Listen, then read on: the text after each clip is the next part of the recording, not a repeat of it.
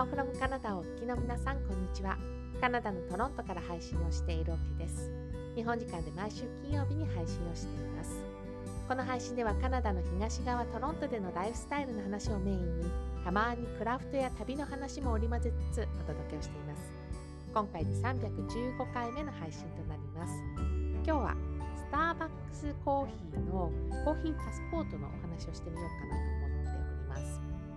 先日あの配信の中でですね中目黒のスターバックスリザーブロースタリー東京のお話をしたんじゃないかなと思っています。その際にですねコーヒーのテイスティングをしたよって話をしましたよね、まあ、そのタイミングで Twitter の方にねアップした動画を見ていただくと分かるんですがこう目の前でですねテイスティング用のそのコーヒーっていうのを入れてくれてるんですよ。そういうシーンが動画の中には入ってると思います。まあ、この場所にった時にスタバでお仕事されている方にこういろいろね紹介してもらいながら、えー、ローサリー東京のところを案内してもらったんですけれども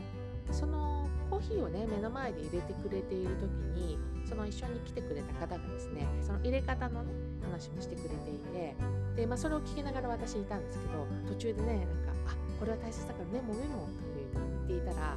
あ大丈夫大丈夫って言われてコーヒーパスポートの中に書いてあるから大丈夫だよっていうふうに言われて私はその初めてですねそこでこのコーヒーパスポートの存在っていうのを知りました。でなんかねスターバックスで働いている皆さんはその中に書かれていることは皆さん学ぶような感じでしたね。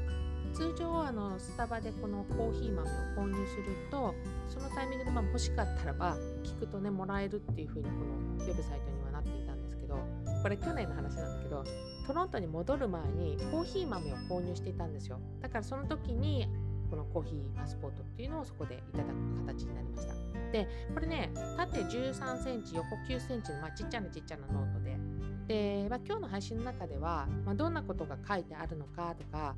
どんなことが書き込めるのかこのノートめくりながらですねお話をしてみたいなというふうに思ってます。でまずなんですけどコーヒーテイスティングの4つのステップみたいな感じで、まあ、どうやってテイスティングするのかっていうところだったりとかあとテイスティングしたこのコーヒーをですねどうやって表現するのかみたいな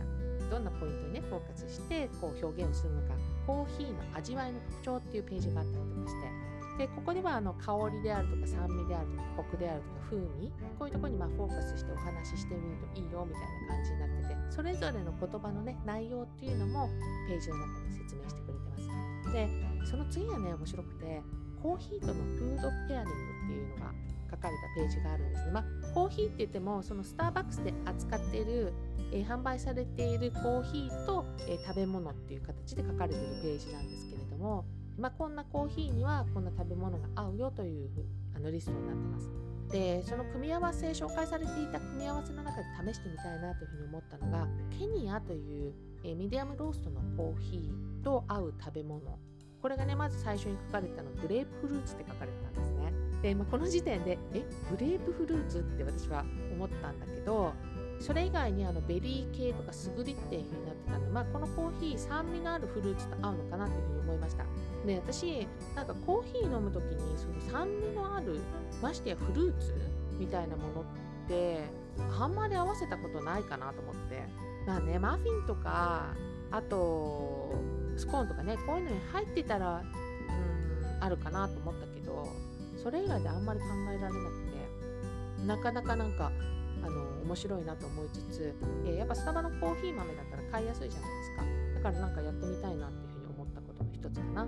先ほどねコーヒーの入れ方説明してもらいながらメモメモって言ってたじゃないですか。もちろんですねこのパスポートの中には美味しいコーヒーを入れるための4つの基本というページがあってですねその入れ方その中で説明してくれて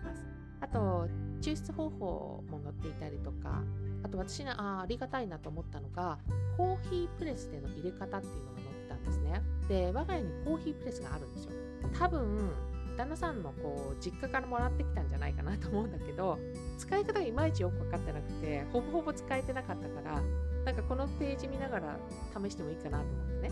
あとこれ以外にもまあ、えー、生産地のことだったりとか加工法？コーヒーどうやってできるの？みたいな。加工法だったりとかもいろいろ載っていてであのぜひ興味のある方いたらですねパスポートを手に入れて中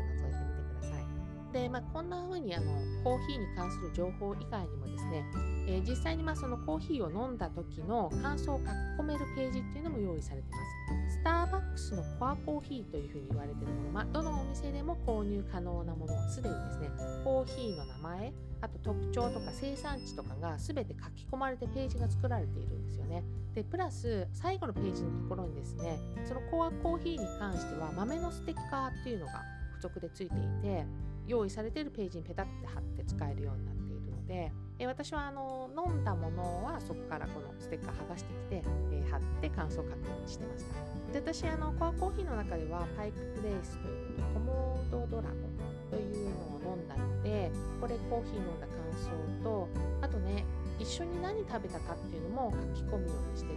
で私全然ねあのコーヒー詳しくないからそのコーヒーの感想に関してね本当思ったことをそのまま書いてるだけなんだけれども、まあ、それを感想として書いてその時今どんな食べ物ね食べたのかっていうふうに書いているとこいいなと思ったのが次はなんか違うものと合わせて飲んでみようかなっていうふうに思えるから。ねだってスターバックスのコーヒー飲むのに一緒に何食べたかなんてこう普通に生活してたんですよ。覚えていられないと思うからね。もしなんかこう違うものをこう次に合わせて飲んでみたいなっていうふうに思う時の参考に、ね、なるかもしれないのでそういうことも書き込んでます。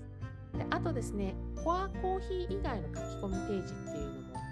てですね私あの先日ね Thanksgiving という名前のコーヒーを買ってみたんですよ。でそれを飲んだ感想っていうのもここに書いてます。できっとねこの Thanksgiving のコーヒーは日本ではないんじゃないかなと思ってこういうね習慣がきっとないと思うので、まあ、このコーヒーパスポートを私手に入れて分かったのがコアコーヒー今 Thanksgiving のやつはあのスペシャリティのコーヒーなのでシーズンごとに違うもの出されると思うんですけどそれの一つだったりするけどさっき言ってたコアコーヒー、えー、いつでもちゃんとスターバックス普通のスターバックスに置いてるような豆これが日本とカナダで違うっていうことをですねこのパスポートを手に入れて私は学びましたね。私あのこのパスポートをですね日本でいただいていたので、えー、日本のコアコーヒーがベースになって書かれてるんですよ。なのでカナダでは見つけられないコーヒーとかが出ちゃっててそうだからこれに関しては次回ね日本に帰ったら飲んでページを埋めようかなっていうふうに思ってで先日ですね、まあ、ロースタリー東京でテイスティングした話この配信の中でもお話ししたんじゃないかなと思ってでその時に、まあ、飲んだコーヒーのこう情報とかが載っているカードを1枚ずつもらってだから3枚のカードもらったよっていう話もしたと思うんですよ。であれもですねこのパスポートの中に収めました。でなんかなくなっちゃうと思ったからね。私ねあの証明写真を少し大きくしたくらいの写真をねステッカー状に印刷できるスプロケットというプリンターを愛用していてですね。で、まあ、そこででそのプリンターを使ってテイスティングした時のね写真っていうのをプリントアウトしてそれも一緒にこのパスポートの中に貼ったりしています。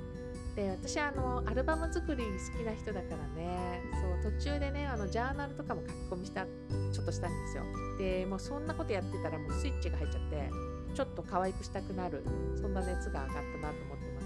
でお土産編のねあの配信でお話をしていたこのロースタリー東京で買ったマスキングテープであるとかあとあの丸いステッカーあれもまだ残ってたんでそうなんかこうページデコレーションするのにですねそうさっきスイッチ入ったからページデコレーションするためにですねコーヒーパスポートの中でもなかなか活躍してくれたなというふうに思ってます。でそんなあのパスポートの中身あのもっとよくねなんか紹介できたらいいかなというふうに思うんですけどまあ言葉でねこう紹介するのはこう限度があるから今回も動画にしてこれアップをしています。このコーヒーパスポートコーヒーパスポートをもらう際の情報と合わせて概要欄に今日リンクを貼っておきたいと思いますのでコーヒーパスポート欲しいな中見てみたいなっていう方がいたらですね参考にしてみてください。315回目の配信はスターバックスでもらえるコーヒーパスポートのお話をさせていただきました。最後まで聞いていただきどうもありがとうございます。また次回の配信でお会いしましょう。カナダ・トロントからオケでした。